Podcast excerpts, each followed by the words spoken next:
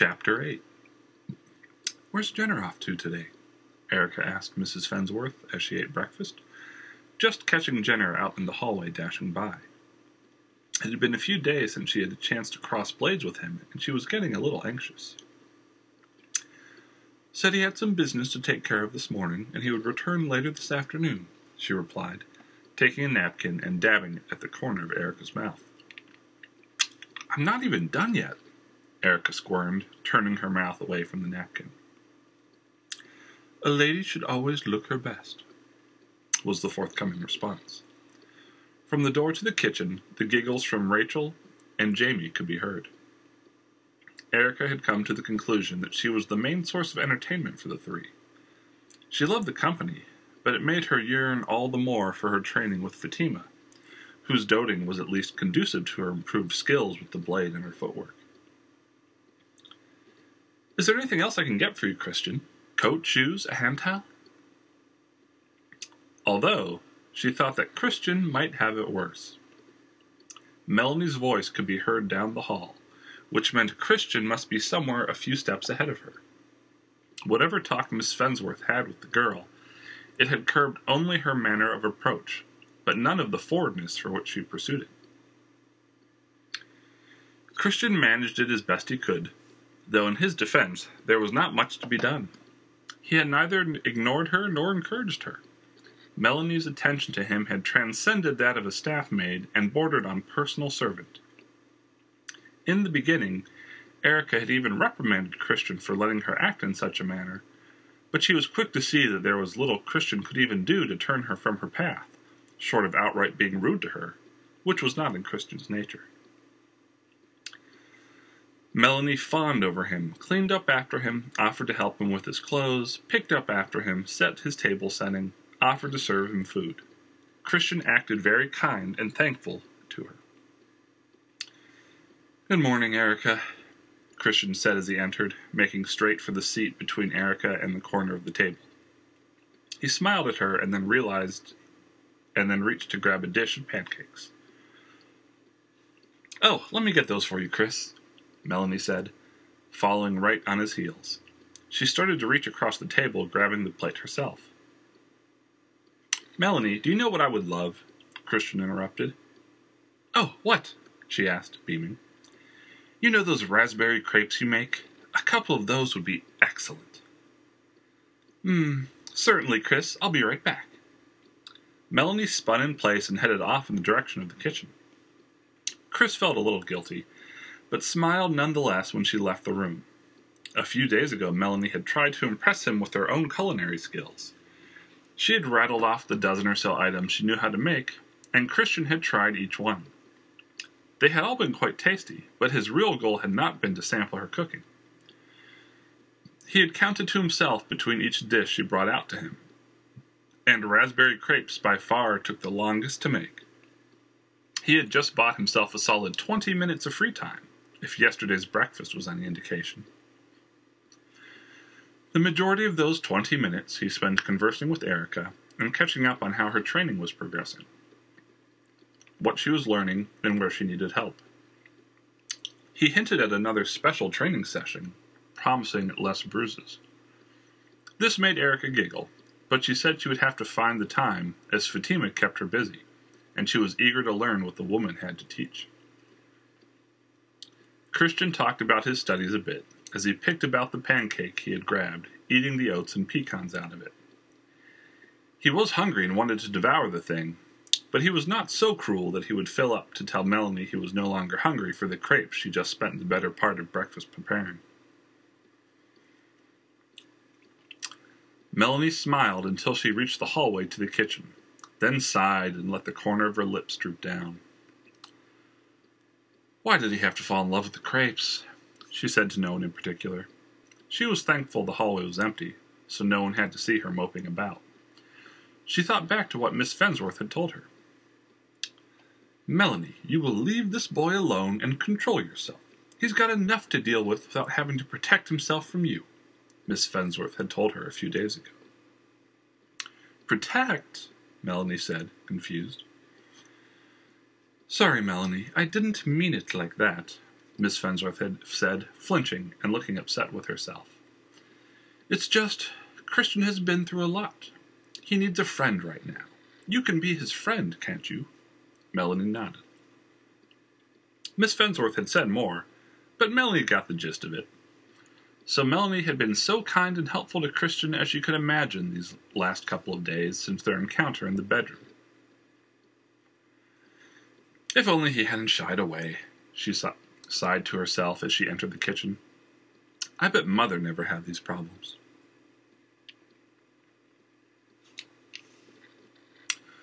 So, Jenner told me this morning that he wants to meet us down at the Rat, Khristian told Aerika as they were leaving breakfast. You mean it's fixed already?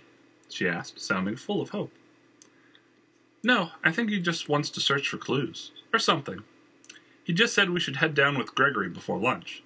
Then we could all get a bite to eat out somewhere. Aren't we supposed to be staying inside? Aerika asked. that is what I said, Khristian added, smiling. But apparently this is an exception. Said it was very important. Hmm, Aerika said, looking down at her training outfit. I can't really go out of the city in this thing. I'm going to go practice for a little bit. Then I'll change and meet you down in the carriage room. Okay.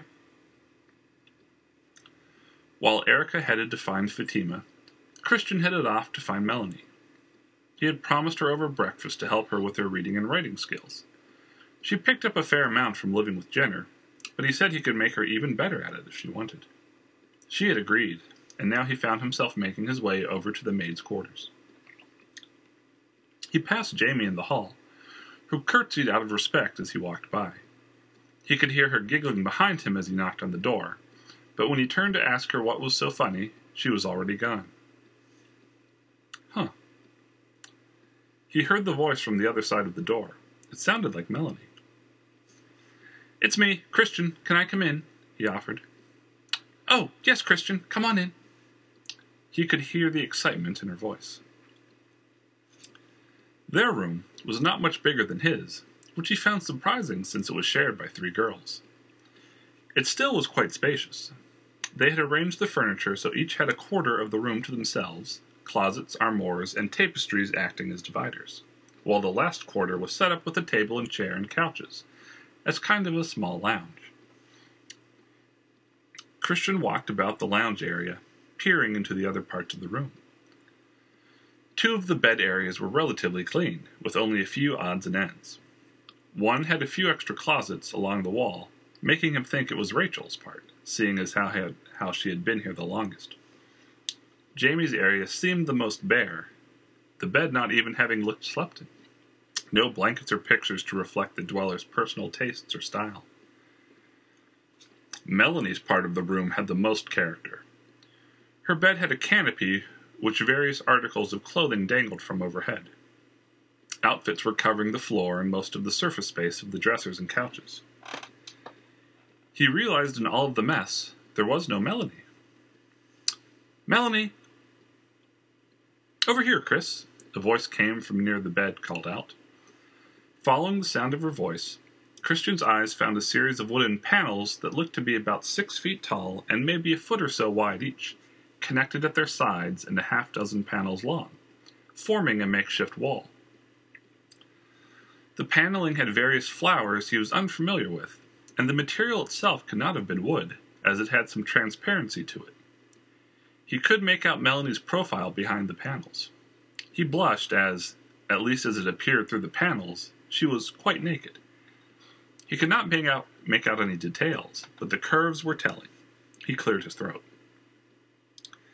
Coming, she said. She picked up what looked like a large blanket and pulled it up around her shoulders before tying something at her waist and walking around the side of the wall. She was wearing what looked like a robe, except it was plastered neck to ankle in what looked like pink and white puffballs. Oh, did I come at a bad time? Khristian asked looking at her choice of garment with questionable appraisal. I was just about to get in the bath. What did you want? She said, smiling. You wanted me to help you with your letters. Oh, was that right now? It completely slipped my mind, she said. I can come back later. Oh no, you're here. No reason to wait. I hadn't drawn the water yet anyway, she said, making her way past Khristian to the lounge. Here, we can work here, she pointed, leaning over and pulling a chair over to one of the tables. He nodded, taking a seat. She sat down in her chair, pulling it up next to him, looking at him and smiling. He smiled back best he could. He continued the smile a bit before he realized all they were doing were smiling at one another. Um, we will need paper and quill, or pencil if you have them, he explained, not seeing any of them at the table. Oh, right, she said, still grinning. She got up and rifled through a cabinet, pulling out some paper and charcoal sticks. Then she came back to the table, sat down, took her seat, and went back to looking at Khristian, smiling her sweet smile. Yes, um, well then, let us begin, Khristian started, taking one of the pieces of charcoal and drawing out the first letter of the alphabet. How'd the rest of your morning go? Aerika asked as she fidgeted in the seat. Much to her disappointment, the most comfortable dress she had found was also the most frilly. Khristian watched her fight a losing battle in getting them to lay flat on her skirt. Fine. Taught Melanie some letters and language, though she knows quite a bit already. She must really want to improve, he said, letting his eyes drift to the window of the carriage, watching the people in the streets go about their business. He thought he heard Aerika mutter, hmm. But when asked, she said she was just annoyed by her outfit's unwillingness to cooperate. You look a little strange. Pardon, Aerika said, looking up from her dress. No, I mean, your hair, the braids. The color, I mean, he corrected himself. Ugh, drat, I completely forgot. She grabbed at the end of her twin braids, noticing the jet black color in contrast to her red and orange dress. It's not that bad, is it? Everything was dirty. It was the only one I tried that would fit. You didn't look in the mirror before you left, did you? No, I kind of practiced longer than I should have, and it took me forever to find something I wanted to wear. How bad is it? Were you trying dresses on over your practice outfit? Yes. How'd you? Aerika's voice trailed off. She lifted the skirt of her dress, turning a shade darker when her training tights became visible under the skirt. I didn't even put shoes on she noted, wiggling her toes through her socks. Or comb your hair, Khristian added, leaning forward, using his hands to part and fix her hair a little, pushing the stray strands off of her face and pushing what excess he could behind her ears. Thanks, Chris. No worries, he said, sitting back. He looked at her, then shut his eyes. What? It is nothing. I am just tired. Chris, what? I am, he said in a weak voice. Gregory, Aerika yelled, leaning toward the window. You look fine, Miss Aerika. They heard the reply from the front of the carriage. Khristian bit back a chuckle while Aerika just shook her head. She looked at Khristian again. It's really nothing. Really. All right. Khristian smiled back. He did not have the heart to tell her, he had forgotten to wash his hands after tutoring Melanie. Charcoal sticks, all over his fingers. So, on top of looking like a disheveled clown, she looked like a disheveled clown with dirt in her hair and stains on her cheeks and face. He prayed Jenner was the only person waiting for them at the rat. They felt the carriage lurch to a halt. Aerika, did I drop anything in there when I helped you in? I'm missing my coins. Gregory said, sliding off the front of the carriage seat. I don't think so, she said, popping her head out of the window, looking in his direction. Let me take a quick look.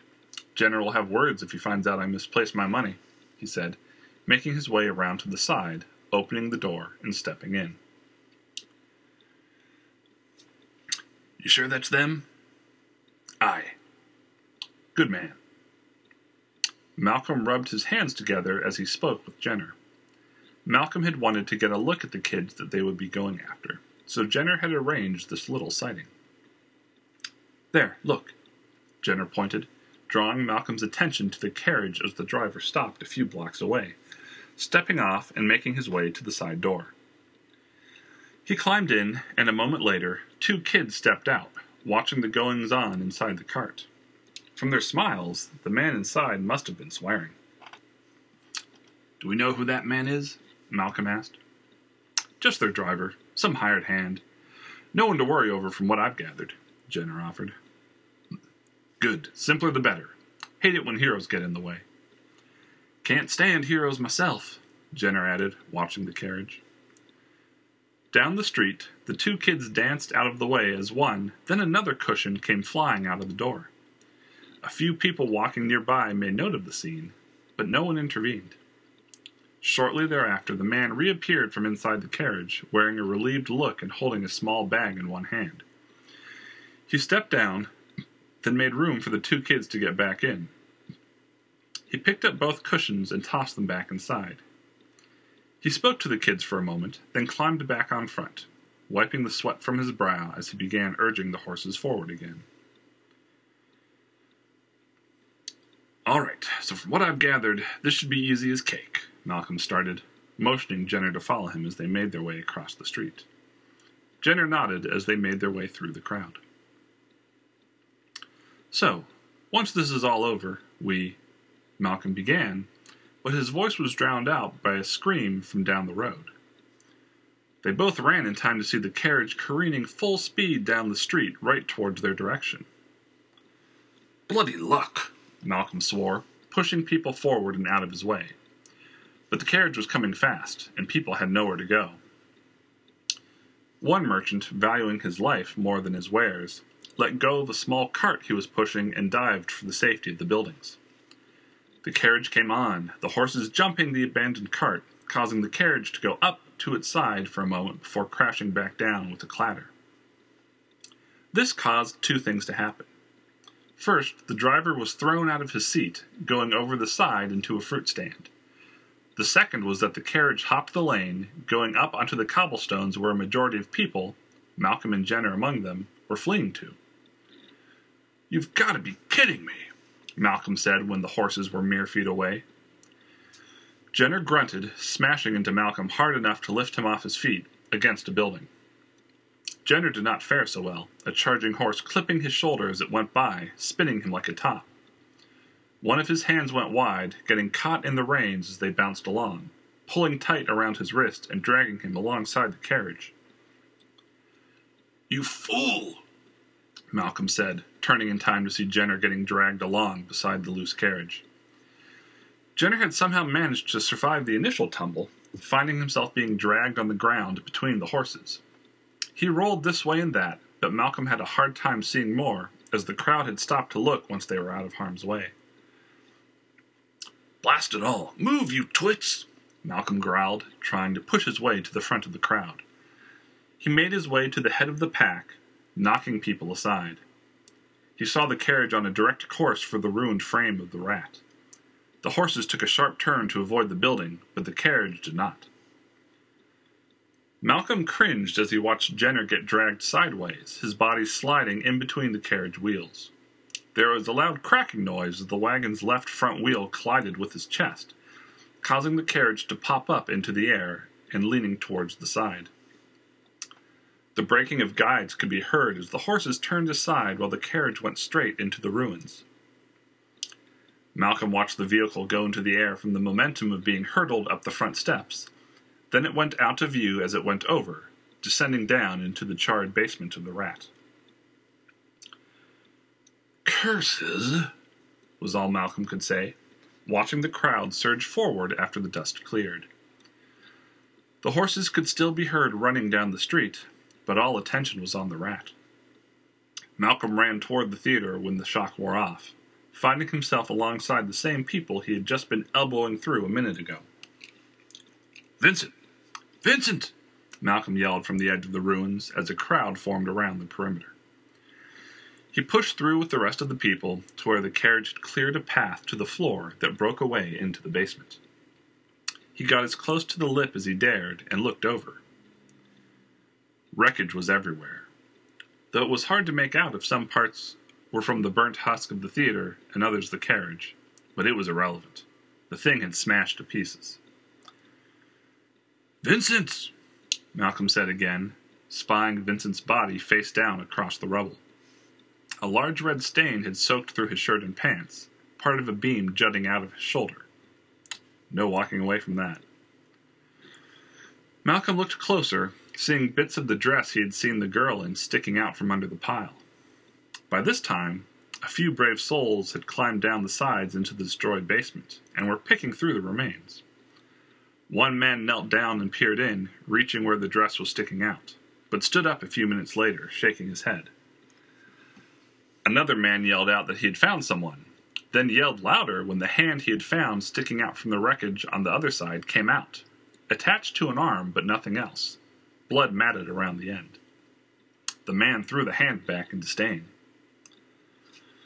Malcolm was vexed. Vincent had been a decent fence, but on the other hand, the job looked like it had wrapped itself up. Hope they didn't want them alive, he thought to himself as he saw the watch show up, beginning to pull the corpses out of the wreckage. Malcolm gave a little nod to Vincent's body, thanking him for shoving him out of the way, then turned and made his way back through the crowd. You act as if this is bad news, Grant said, getting up from behind his desk and making his way over to a locked chest. He crouched down, fiddling with the lock until it swung open, then hefted the lid. I find it most delicious. Vincent was an all right lad, Malcolm said. Deserved better than to have his chest pop open like a ripe fruit.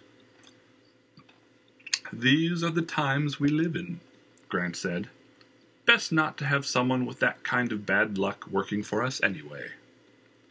Grant pulled a small bag from the chest, tossed it in the air a few times, listening to the clinking sound from within, then smiled, shutting the chest and replacing the lock. Here, this is for you, Grant said, turning to Malcolm and tossing the bag in his direction. Malcolm reached out a hand and caught it. What's this for? I didn't even do anything. Compensation for your time on your failed mission. Never heard that one before. Oh, I have them set aside for a number of jobs, higher ups and whatnot, Grant replied, making his way back to his desk, taking a pear off a tray and biting into it, letting the juices drip down his lip and chin. You just found yourself in the unusual situation where failure was not synonymous with death. Really? Malcolm ventured, sounding unconvinced. Well, you have spent time researching these poor souls, yes? Malcolm nodded. And you could have claimed you'd offed them yourself, set up the whole thing. Yes. I'm not that stupid. A reason you still find yourself in my employ, no doubt. But most of all, you spared me having to deal with that assassin. Malcolm looked thoughtful. You deal with killers and assassins all the time. Was this one that different? he asked, curious. He must work for someone high up, a noble or regent. He knows things no one should know, about things I didn't think it was possible to know about. Maybe he's a Majir as well, Malcolm theorized. No matter. He can be whatever he wants, as long as he's not being it here. Well then, what's next? Grant peered up from his pear, regarding Malcolm. I mean, job wise. Man's gotta work, Malcolm explained. Lay low for a few days, I reckon the watch will have questions why a man was tangled up in that carriage's reins to begin with. A man that wasn't driving. I know he was new and all, but we didn't know that much about him. Once they've asked all their questions, we swear up, down, and sideways we never seen the man before. Then I'll have something waiting for you. There's an art dealer coming into town in a few days, has some items some of our buyers are looking for. Right then, I'll be off. Just give me a holler if you need me, Malcolm said. Grant shook his head, laughing almost. I don't know what you see in that place. Every man needs a place to think and clear his head, Malcolm said. He chuckled to himself, hearing Grant's raucous laughter behind him as he left. At least they'll all be together now, Morin said, his heart heavy. He sat in the den at the repulsed mansion. He was attended by Mrs. Fensworth, Mr. Hornudlo, Gregory, and Rachel. Two days had passed since the accident. The watch did what they could, but really, there was nothing to do. No one recognized the man who had been found dead, and nothing could be done for the children. Morin had not been at the scene, preferring not to have seen Khristian that way. Instead, he had gone to talk to those involved. Do you know what spooked the horses to begin with? Morin asked. If I had to guess, I'd say some passerby got too close, but I didn't see anything to be honest, Gregory began. One minute I was guiding them along, and the next I'm holding on for dear life. He rubbed his shoulder, then his neck. Then, before I could even get them under control, I'm flying through the air. I must have hit the ground pretty hard. You were lucky you hit that cart, Morin offered. I guess. Been more lucky if I hadn't got tossed in the first place, Gregory said. But, anyways, I came to and a bunch of people were standing over me. Then the watch showed up. It was all over by that time, Gregory finished, rubbing the back of his head. I know, Morin said, no, said, nodding. Just have to get the statement for the official records. Now, and do you recognize the guy they pulled out of the wreckage? The one that got dragged? Never seen him before. Probably just some poor bastard that didn't get out of the way in time. This is weird. No one recognized him, Morin said. How do you mean? Miss Fensworth asked. Well, generally speaking, everybody knows someone. Even criminals got friends. But nobody knew this guy. He had nothing on him but a few coins. Strange is all. Morin got up as if to leave, then stopped. One other thing. Is the owner of the carriage here? I'd, I'd like to speak to him as well. Actually, he's been out for more than a few days, Gregory said. Is that normal? Morin asked. Nothing's really normal with Jenner. He comes and goes all the time. Out more than he's in, really. Well, let him know to come down to the watch when he gets back. Just a few questions. Very well, sir. Is there anything else we can do for you? Miss Fensworth asked. Do the kids have any particulars you think they'd want buried with them? Morin asked. Any personal belongings they had here? This was all their belongings, Rachel said, stepping forward, holding a small crate. She set it down. Just a few articles of clothing and Khristian's crossbow, Miss Fensworth said. It's best they go with you anyway. Don't need any reminders like that here. Morin picked up the box, nodding. Thanks, all of you. You've been very helpful. He walked toward the door, then turned and stopped. Things like this are pretty open and close, but if anything comes up, I'll let you know. Thank you, sir, Mr. Hornudlo said, seeing the watchman out. After the man left, Mrs. Fensworth let out a sigh, sitting down. Is this it, then? she said to no one in particular.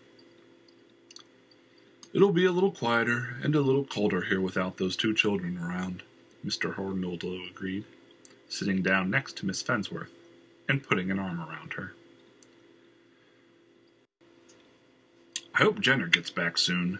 This kind of stuff makes me uneasy, Gregory said, stretching. He got up and left, leaving Madeline, Cairnsby, and Rachel to themselves. Hello, and thank you for listening to the World of Grey podcast. For any questions about the podcast or the books in general, email me at podcast at josephporthos.com. My two books, Fallen Throne and Dark Halo, are available for download on the Amazon Kindle store for the low price of $3 apiece.